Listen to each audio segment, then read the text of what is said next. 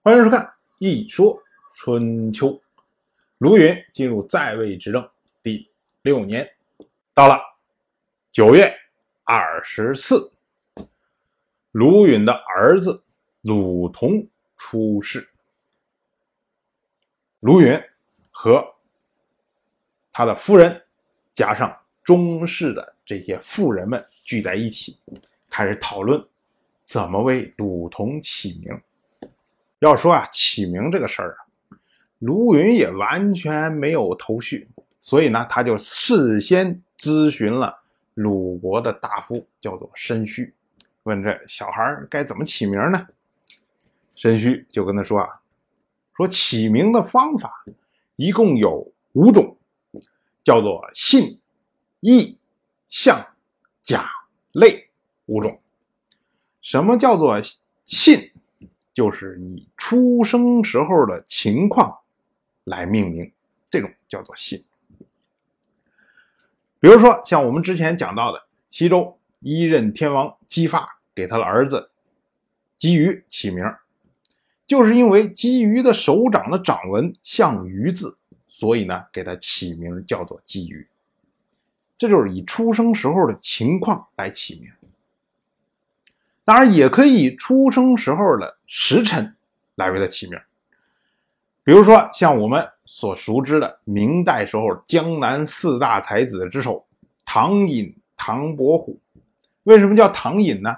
是因为他是庚寅年寅月寅日寅时出生的，所以呢叫他唐寅。这就是以出生时候的时辰来为他起名。当然也可以以出生时候，比如说听到了声音呐，或者是看到了什么景象啊，类似像这样这些通称在一起，都叫做信。如果以祥瑞的字来为小小孩命名，这种呢叫做义。比如说像我们说的西周一任天王姬发，这个发这个字是一个比较吉利的字，所以以这个来起名。这个叫做义，他的父亲呢叫姬昌，昌就是昌盛的昌，所以这也是一个吉祥字儿，所以呢这种叫做义。然后以相类似的特征为他起名，这种叫做相。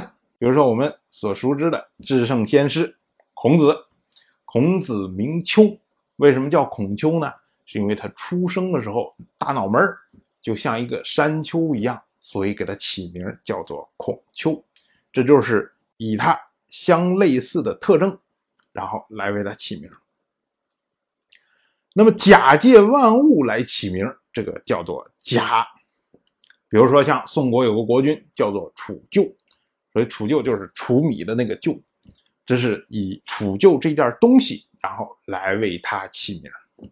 还有呢，像孔子的儿子叫做孔鲤。鲤就是鲤鱼的鲤，实际上就是以动物，然后来为它起名。这些呢都叫做甲。还有一种呢叫做类，类呢就是这个新生儿和他父亲相类似的地方，拿这个东西来为它起名，这个叫做类。除了上面说了这五种办法之外，起名还有非常多的避讳，需要尽量的避免。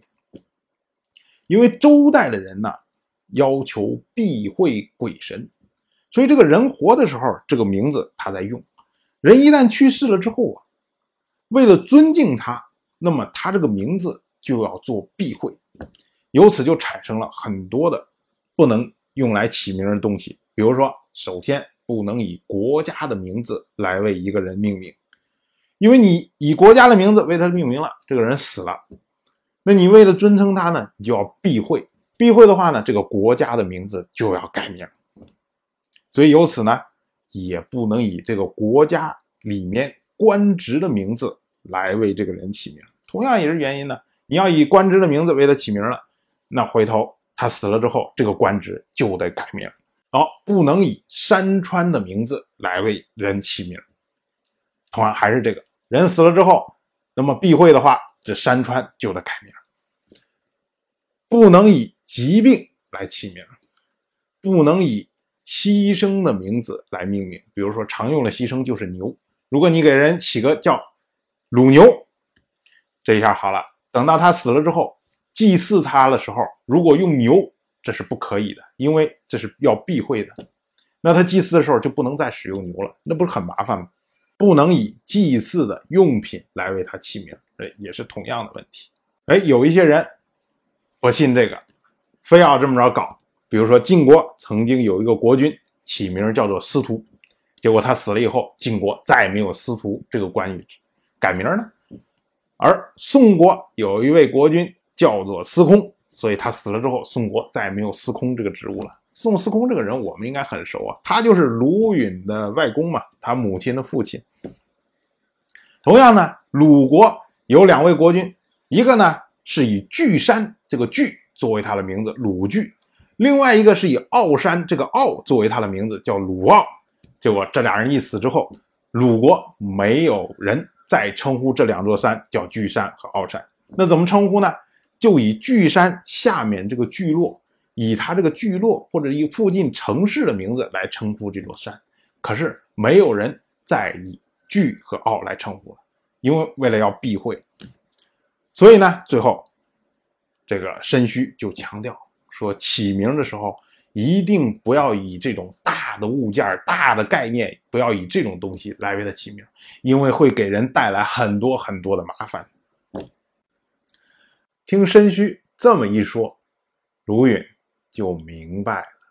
他说啊，这个小孩跟我是在同日出生，那么我们就按照什么和父亲相似的地方来起名。就是以类这种方式来起名，那么我就叫他鲁同吧。到了本年的冬天，晋国的国君到鲁国来朝见，这是晋国的国君今年第二次跑到鲁国来，来干嘛？还是讨论齐国的威胁的问题。夏天的时候跟卢云讨论了半天，最后没个结论。晋国国君回国之后，又一大群人商量，说到底怎么办？齐国的压力越来越大呀，所以他们又想出来一个新的辙，然后呢，就跑过来跟卢允商量，看看有没有可能。晋国的国君提出来说，能不能请鲁国让王室出面来调停齐国和晋国的关系？能不能由王室牵头，让？两个国家达成和解。